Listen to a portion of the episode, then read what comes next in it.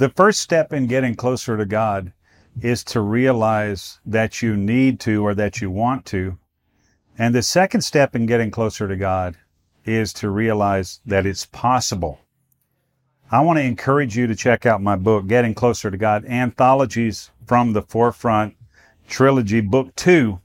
I think this will really be helpful to you in your pursuit of the Lord and help you understand what I learned over the first 30 plus years of my life as a believer, as a minister, and as a missionary in uh, a lot of the countries of the earth. Check it out Anthologies from the Forefront, Book Two Getting Closer to God. It's on Amazon.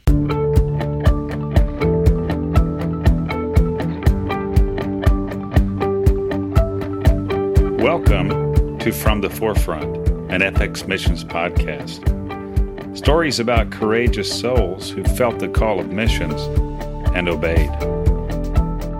Hi, Scott McClellan with your FX Missions From the Forefront podcast. Thanks for joining us. Really appreciate you being here. Uh, feel free to share as you will to your friends, family, loved ones, people who are interested in missions that's what we're trying to encourage here at From the Forefront. And we appreciate you rating us on iTunes, Stitcher, Google Play, or wherever you get your podcasts. We're excited today to be rejoined by Ernie Peacock. Ernie, thanks for coming back on the show. Hey, Scott, it's great to be here with you almost a year later. Thank you for having me. Yeah, absolutely. And and for those of you uh, who might be catching this for the first time or weren't around when Ernie recorded earlier, Ernie and his wife Sandra are in the process of planning a church in Guadalajara, Mexico, an international church. We we had him on about a year ago, and we were thankful to meet Ernie and hear about his adventures and uh, frontier missions, if you will, to some degree there in, in Guadalajara. It's a really big city, and I've been there sometimes all over Mexico from time to time, but thankful you guys are there and doing that work. You planted, if I'm not mistaken, or you started the effort of planning right after the first of this year, 2018. Is, is that correct? It was actually uh, a few months in. Our first service, we called it a preview service. Uh, we conducted it here in my house on September the 9th, actually. So we had to get settled in and get some things taken care of. But uh, so we, we're actually this past weekend we celebrated our third month. Okay, okay. So I think I'm getting confused with when you went to Mexico and started the preparation before your meetings. That was January of last year. Am I right? Yes, that's correct. We okay. we crossed right. the border right after the first of January. Okay. Wow. Yeah. Well, tell me how has the year been? I mean, has the year been flown flown by, or, or or has it not flown by? No, actually, it has gone by pretty quickly. We uh, obviously didn't sit around twiddling our thumbs waiting for September the 9th to occur, but right. there was a lot of prep leading to the uh, pre-launch. Also, we we had some prior commitments with some churches that were going to be coming in from the States to do some ministry with us. So we came here basically in our automobile and whatever would fit in there. And we had to find a house that took about a month. And then we had to get settled in. And then we had these, I think we had three teams this year, uh-huh. three different church groups, a couple of uh, university groups that came in and we did some ministry, just kind of reconnected with some of the churches that Sandra and I had planted here during our time about 15 years ago. So wow. we stayed busy, but all along our mind was set toward planting the church. Wow. And I, know you guys spent some time in Mexico. Of course, you've been in Europe. You worked extensively in missions here for a few decades. maybe uh, yeah. maybe closing on three decades. Am I yeah, right? That is true. Yeah, hard to believe. Wow. Time flies when you're having fun, so they say, or when you're not in pain. Maybe is is a good way to say it. Uh, yeah, that's awesome. What a blessing. You know, there's a lot of granularity that goes on in the kind of work you're doing and the kind of starting from zero, the entrepreneurial approach, if you will. What kind of stuff's going on? what can you help us understand about your process and just some things that you're encountering day to day there? First of all, coming back uh, was very exciting for us. I mean, we we left Guadalajara in 2004 and have worked in, as you stated earlier, different parts of the world. So to come back was very exciting, especially with a, a vision that God had placed in our hearts while we were in Spain pastoring the international church there. Mm-hmm. Uh, to come back to Guadalajara for such a time as this. Mm. Guadalajara is obviously a, a high tech city, just a lot of international business going on here. So this was pretty much our, our target audience in coming back to plant the church. So it's very mm-hmm. different in, in, a sense than some of the ways that we planted before mm-hmm. in times past. The process was similar, but yet very different. The city, over 10 million people, very congested, not as big as Mexico City, of course, but uh, still the, the, challenges of that. And so right. our first order of, of things was to get settled in, get a lay of the land, and then find our target area.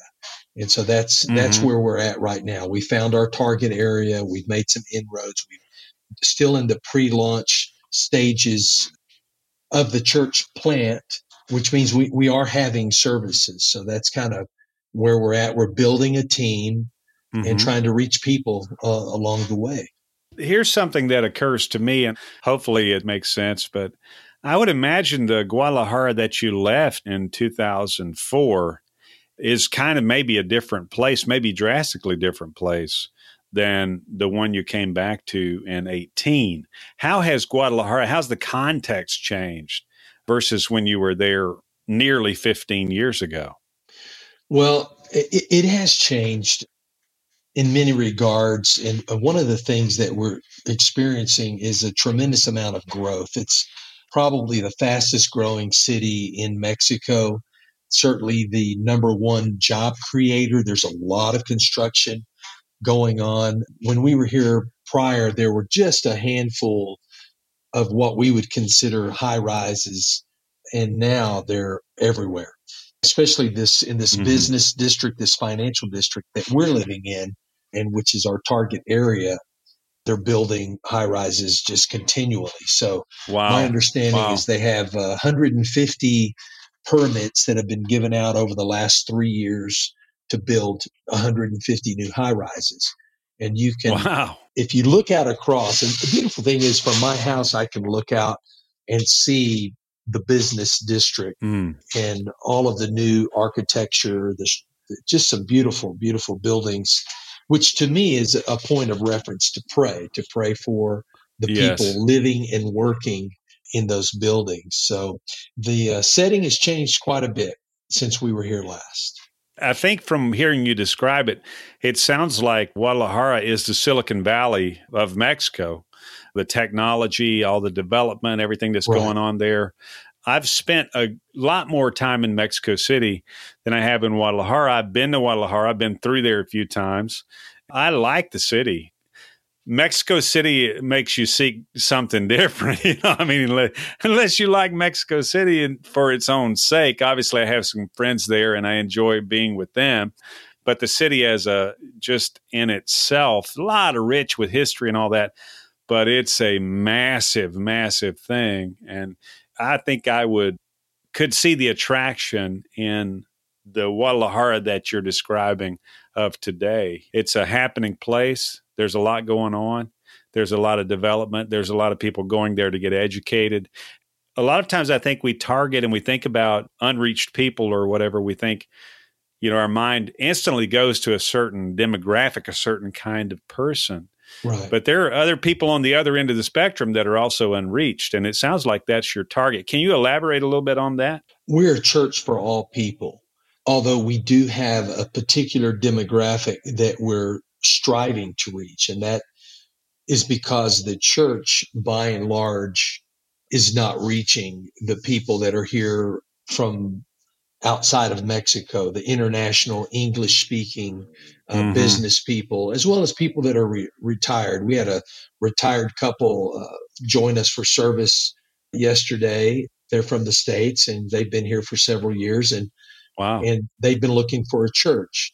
There are a couple of other groups or churches that do offer English services.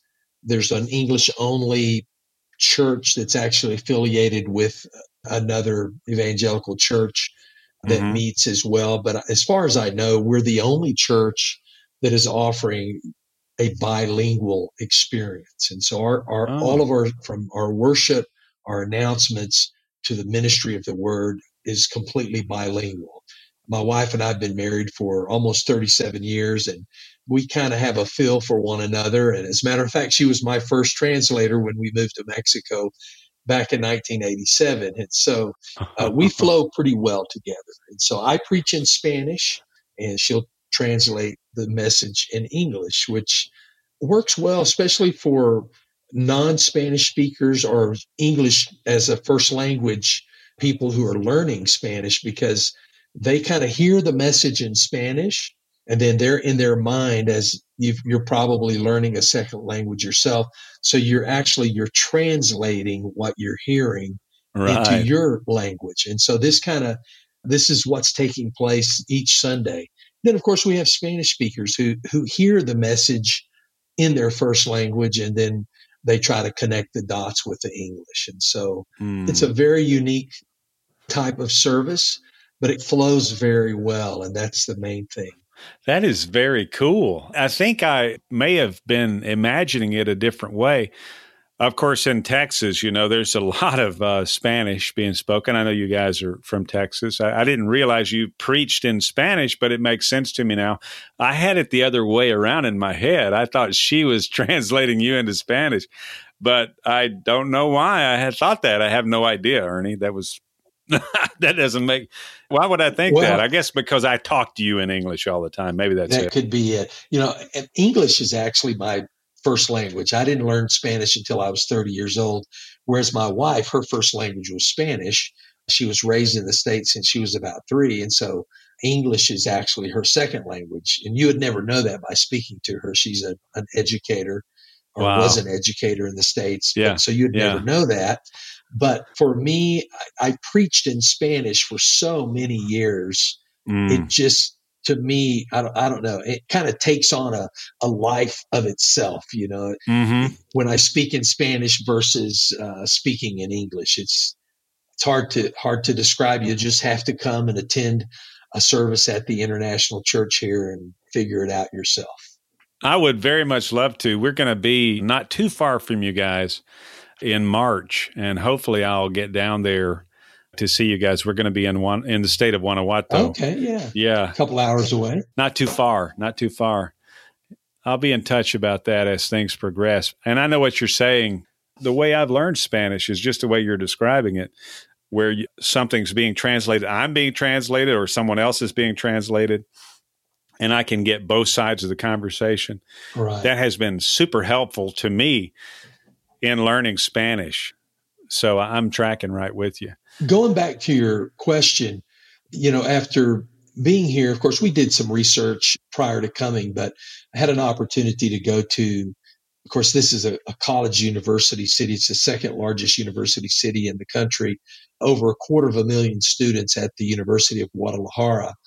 And then we've come to find out many universities, uh, major universities have come to Guadalajara since we left 15 years ago. Mm-hmm. One of them being the Tech of Monterrey, which is one of the, the leading right. schools. Premier Tech School, yeah. Yes. Premier Tech, yeah. Yes, yes. So they're they're just right down the road as well. The University of Autonoma is just, I mean, from my house, as I told you, I can see the business district. It's a quarter of a mile away, and I can I actually live right on the backside of the autonomous campus. And uh, they have, yes, exactly. So, another point of reference for prayer.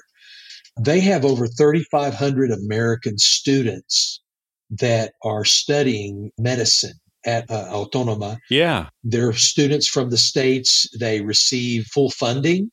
It's one of probably one of the only schools outside of the U.S. that you can actually get funding from the government, all the funds that would be available to you, the aid, et cetera, if you attended a stateside mm-hmm. school is available here. So we have 3,500 wow. Americans who are studying medicine here that are in the city for anywhere from four to six years. Of course, their classes are in English. Many of them don't even speak Spanish uh, at all. I'm sure they learned a little bit while they're here. Either they have no place to worship or, or they're unreached. And so right. I think a new term for that is, is pre salvation, right? right. We want to create a space. We want to become the church where we can, we're reaching out to them and certainly a place where they can come and meet other English speakers and just a place of fellowship and hear about the things of the Lord. What an opportunity. That seems to me to be so strategic. I had no idea that that I obviously knew there were a lot of universities in town, but not that specifically. So very, very cool opportunity. It seems like would certainly be spending some time in prayer specific to that.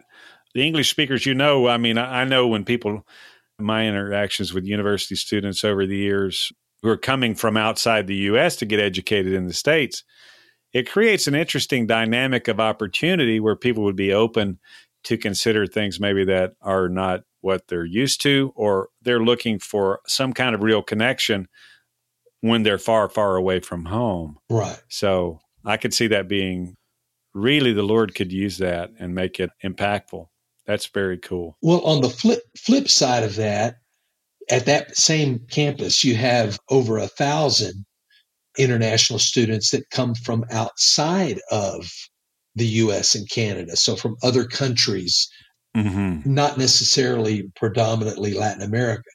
We have people here from the UK. There's one young lady who's studying from the UK, another guy from Ireland who's teaching which is another dynamic, just adding another layer to the mix. There are so many English speaking schools that are elementary, pre K, junior high, high school that were non existent when we were here. So you have a lot of people that have come in to teach at these schools.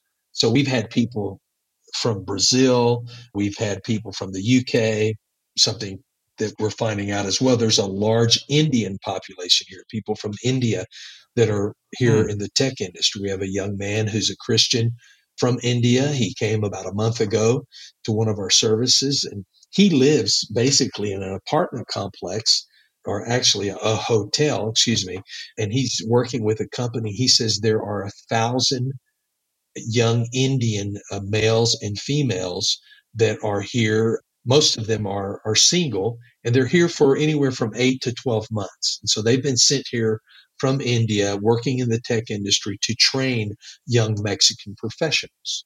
Like you said there are just some great opportunities for to plant an international church here in the city. I don't know why that catches me unsuspecting. Of course every nation has its contribution mm-hmm. and India certainly has a very specific and unique and consequential contribution. I do business in my business with some folks from India, so i have got some familiarity. But I, I, did not see that one coming. I don't know why, and I, I, know in Mexico City there are there are large communities of a lot of different kind of people, like there are in L.A. and like there are in New York and, sure. and other places like that. But that's surprising to me. With India having like us Texans, a fork of English. It's not English, but it's something something like it. You know? Just like we do. It's uh we got our own brand of English for sure. But it creates common ground. You guys have had some interaction with this young man. I'm guessing you're able to understand his accent and him yours. Or maybe he speaks Spanish. I don't know. I think that it would be more him understanding my Texas accent than me understanding his Indian accent but we worked in an international context in Spain. So we're we had people from India, from the Philippines, from China, which is really what is quite interesting uh, in planting an international church. So let's say, just to give you an example, and this is true in any context because, as you said, the world has become a mosaic. It's mm. culture. There are no boundaries much any any longer. There are no boundaries keeping people from traveling and living around the world. So if you can reach someone, for example, this young man who has contact, and I don't know to what degree, with a thousand other young Indian professionals that are working here. And he said most of them are Hindu. But the common denominator there is one, that they're young, and two, they are looking for that point of fellowship, that place of coming together. We have a contact in that community, and so our, our hope is is that he would be the conduit into reaching other young Indian professionals, whether they be Hindu or Christians, to bring them into into our culture. We have a, a young adult couple who's here as missionary associates working with us, and they have started. They're in a, I think this is their fourth service tonight. So they're having a, a weekly mm. Bible study in English. Mm. And this, again, offers that context of fellowship and speaking English and studying the Bible. I think they put a little mm. food in the mix as well. That helps. yes, can't hurt. I want to go back to one statement you made there, which I think was poetic in a sense. Emphasize this from a mission standpoint the world having become a mosaic I don't think I've thought about it in those terms, but it, that really rings true to me and rings loud and clear to me. I've got friends who are working, and we've done some work with the Congolese in South Africa. Those same people work with the Indian community in London. Mm-hmm. As you say, these there's small pieces of culture that represent that mosaic that are, for whatever reason, whether it be opportunity or duress or any number of factors that drives a people group or a part of a people group into a different context. That to me is this world has become a mo- mosaic is very real and I've experienced that. So I think that can create some advantages for the gospel. And it sounds like that's something that you may have seen for some time now. Yeah. especially with the international experience you guys had pastoring there in Spain, which is also very, very similar, I guess, in those ways. Well, Scott, that's that's God's plan for the church. I mean, if you go back uh, in Genesis and you you read the story, the biblical story of the Tower of Babel, everyone spoke the same language. I mean, just think about the whole world, the entire population, global population, spoke one language. How easy would it be to evangelize in Russia per se or anywhere, India, if you all spoke the same language. And so mm. from Babel, one became many, but at Pentecost, many became one. And while we still speak different languages, it is the Holy Spirit that has made us one, one church, one body. We speak the, the same spirit language. And God's intent mm. from the very beginning was that the church reflect that. And, you know, the spirit knows no boundaries, just like tech knows no boundaries. As long as you've got an internet connection, right. man, I mean, you can go anywhere in the world and speak just about any language you want to. And the church, hopefully, Scott, we're catching up. But I can tell you the church here in Mexico, for example, I mean, Mexicans reach Mexicans. This is right. why we've come to plant an international church, is because the Mexican church is reaching Mexicans. They're not thinking outside of that context. And so right. you take a city like Guadalajara, there are tens of thousands, if not hundreds of thousands of extranjeros, foreigners who are living here, and they're not, they don't feel comfortable in the national church or they just don't fit. And so right. we have Mexican young people who don't fit in the church in their own Mexican context. They don't fit they work in these tech companies. They work with these right. international peoples. They're being trained. We have a young lady from Chicago. She's a part of our church. She was sent here by a company to train. She's over 60 young Mexican professionals and she's training them in English. She doesn't speak Spanish. And so wow. these young men and women, most of them have never been reached with the gospel. They don't go to church. And if they did, they would fit very well simply because of the. Let me stop just for a moment.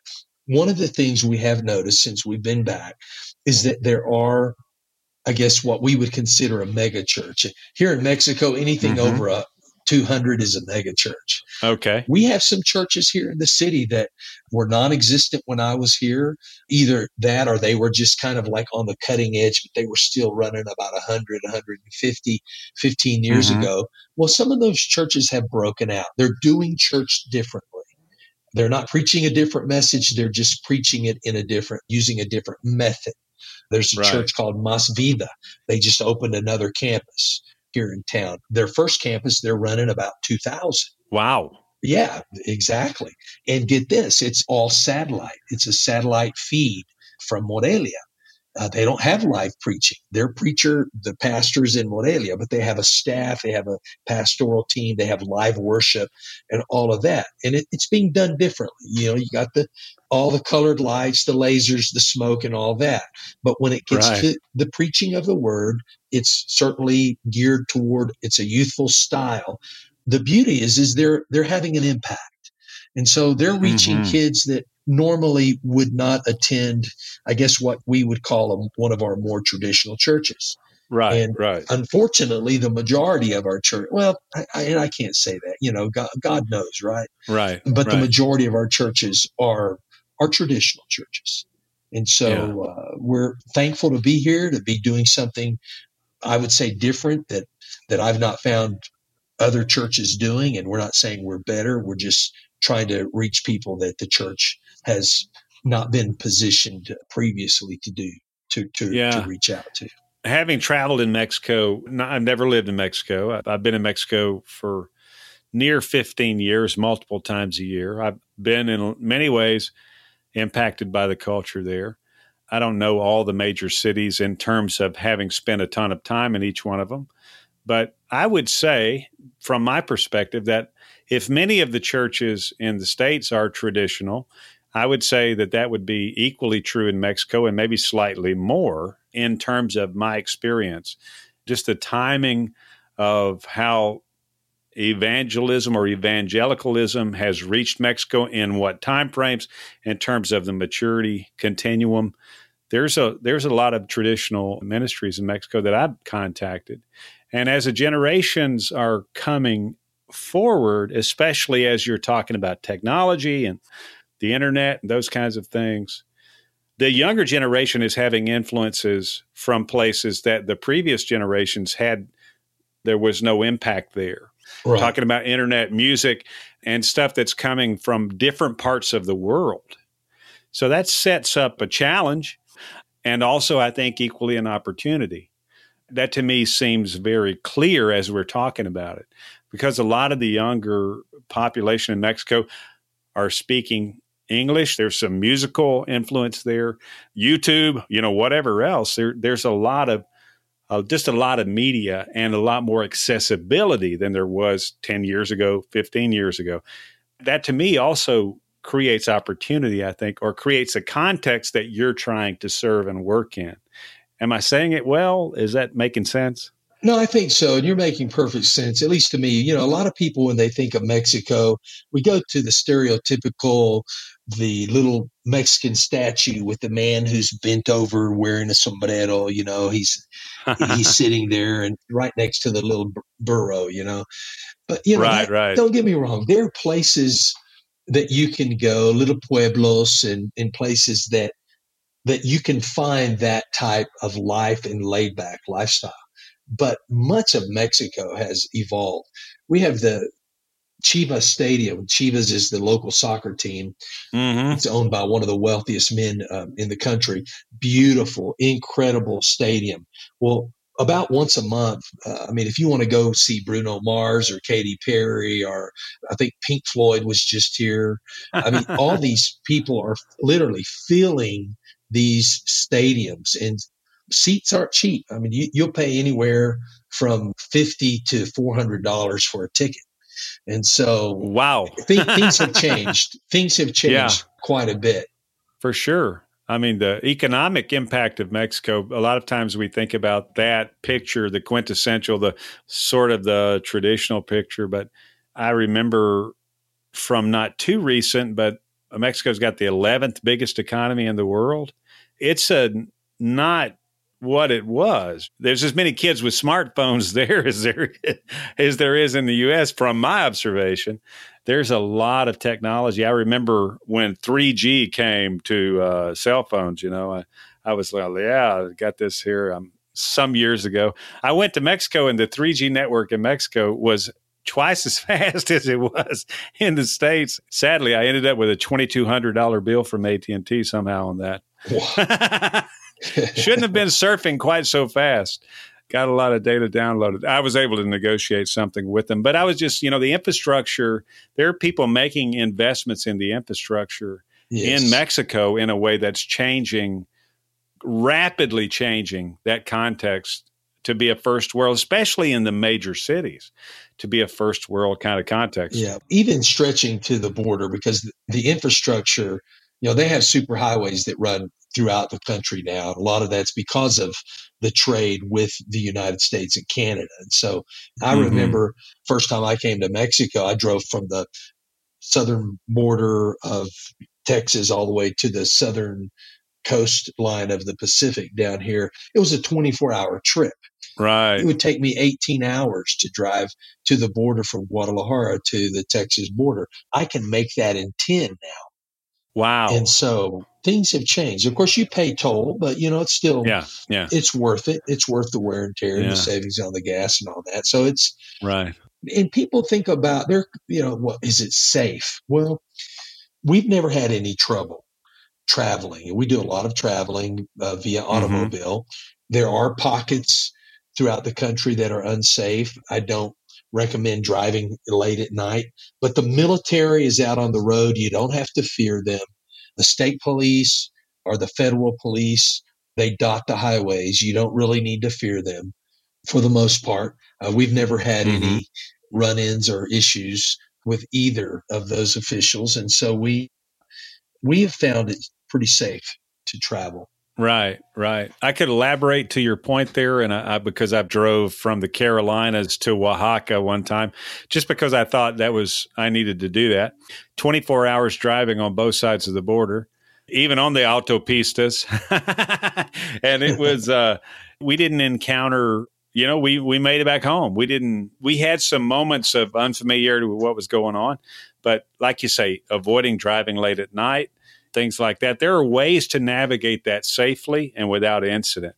The real stereotypical problem or the issue with safety that comes immediately to mind, you know, I think the Lord's going to, He's going to protect us as we're doing what He's leading us to do. We want to take necessary precautions and, and pay close attention to what's going on, be situationally aware, be dialed into our environment but we can do it and we can do it safely with the Lord's leading. So thanks for saying that. And I, I'm totally tracking with you. So as we're concluding here, Ernie, how can we pray for the International Church of Guadalajara? What can we do to stand with you guys? If, if someone's listening here, they want to find out more information, I'd like to just kind of wrap all that together and, and make sure that we're tuned in to what you guys – how you could benefit from prayer. What can we focus on, and how can we uh, support you guys? What what can we do to find out more? Those kind of things. You know, our website is icgdl.com. International Church, IC, and of course, GDL being Guadalajara.com. Mm-hmm. And so they can go there and find out more information about us. We also have a Facebook page, International Church Guadalajara.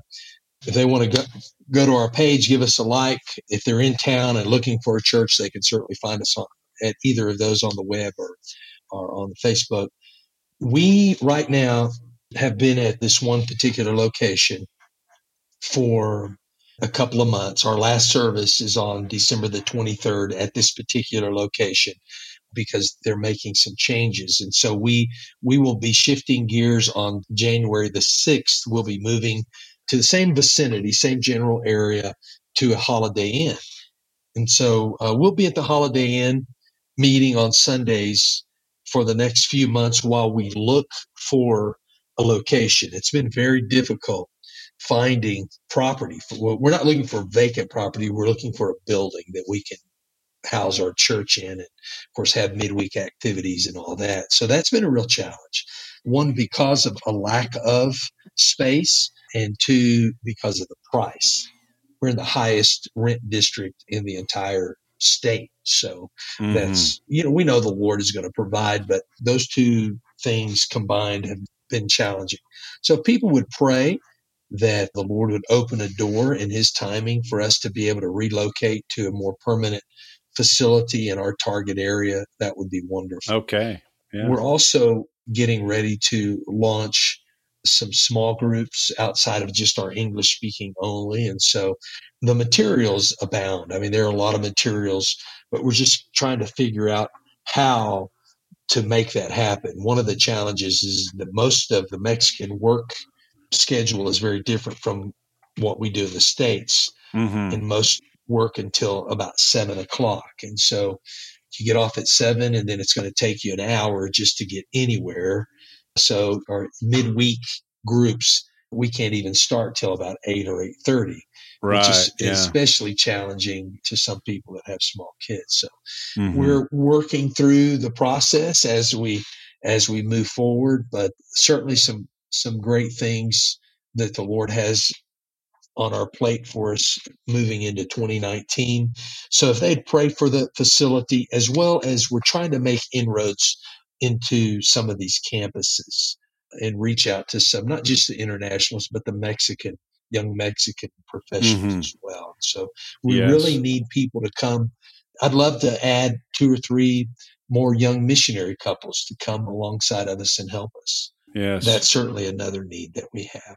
I remember when in our previous podcast, and if, if you're listening to this podcast, you haven't heard the first one, really encourage you to go back and listen to that. There's some more information about some of the on ramps there if you're interested in serving in missions in uh, Guadalajara, Mexico, there's some information there, as I recall, that will help you understand that process.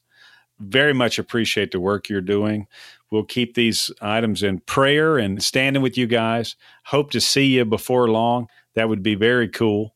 My trips, my time is uh, like yours in high demand, and sometimes I definitely don't get to where the places I want to get to, but I, will try to get to see you guys in, in some of my next few rotations in Mexico. Well, I hope it works out. Yes, sir. Appreciate your efforts for the gospel and your courage to start. That often can be the the biggest challenge. I know you've done you yourself have done it a number of times, but a lot of what this podcast is about is encouraging people who are thinking about missions to take that first step. So appreciate you guys providing a solid example for that. Just to recap a little bit in terms of contacting you guys, the ICGDL, so International Church, GDL is the airport code for Guadalajara, I remember right.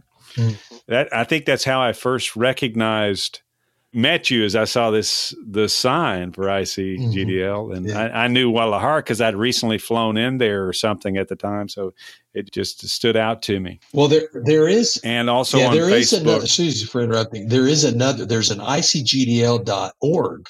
I had no clue when we came up with ICGDL. That's actually Iglesia de Cristo Guadalajara. So that's a Church of Christ Guadalajara, and they have the dot .org. We have the dot .com of course, we're the International Church Guadalajara. Right, and and if you go there, as I'm there now, you'll see Ernie and Sandra and, and some shots of the skyline, some of the work they're doing. Get more information about their ministry and and what they're up to, even beyond more depth than we've been able to cover here on the the podcast. We'd encourage you to stand with and pray for them, and we'll be doing just that, Ernie. And we'll Thank look you. for another update downrange. Really appreciate you taking time out to be here. It's a blessing to talk with you again and to hear of your updates. And we'll continue to follow you guys as the years stretch on here. Believing the Lord's going to give you a permanent place to be. I know exactly what you're saying about the rent from other experiences in Mexico and not only what it costs, but availability. right? It's just, it's not as simple sometimes as we often think it will be in terms of from the stateside perspective. You're very experienced with it, but it, it, was some, I had some learning and some onboarding to the way things are there. So we'll look forward to, to catching you downrange. I really appreciate your work, man, and what everything the Lord's doing in you and your family in the ministry and in Guadalajara. Thanks a lot. Thank you. I'm Scott McClellan for your FX missions, the foundational missions from the Forefront podcast. If you'd like to contact me or us, please do so at fxmissions.com. Until next time, have a good one. This podcast made possible through the partnership of Engaging Missions Show, bringing missions home, and encouraging you to hear a message, make connections, and take action. Find out more at engagingmissions.com. Thanks for joining us for the FX Missions podcast from the forefront. If you'd like to find out more about FX Missions, please do so at our blog, fxmissions.com. With quite a bit of content out there. We hope you enjoy it. Also, if you'd like to rate us on iTunes or whatever podcast service you use, we would really appreciate it. And find out more about today's guest at our Facebook page. Just search for From the Forefront on Facebook. If you know of someone who should be featured on From the Forefront because of their forefront missions experience or exploits, please reach out to us at info at fxmissions.com. Thanks again for joining us. And until next time, I'm Scott McClelland, and you have a good one.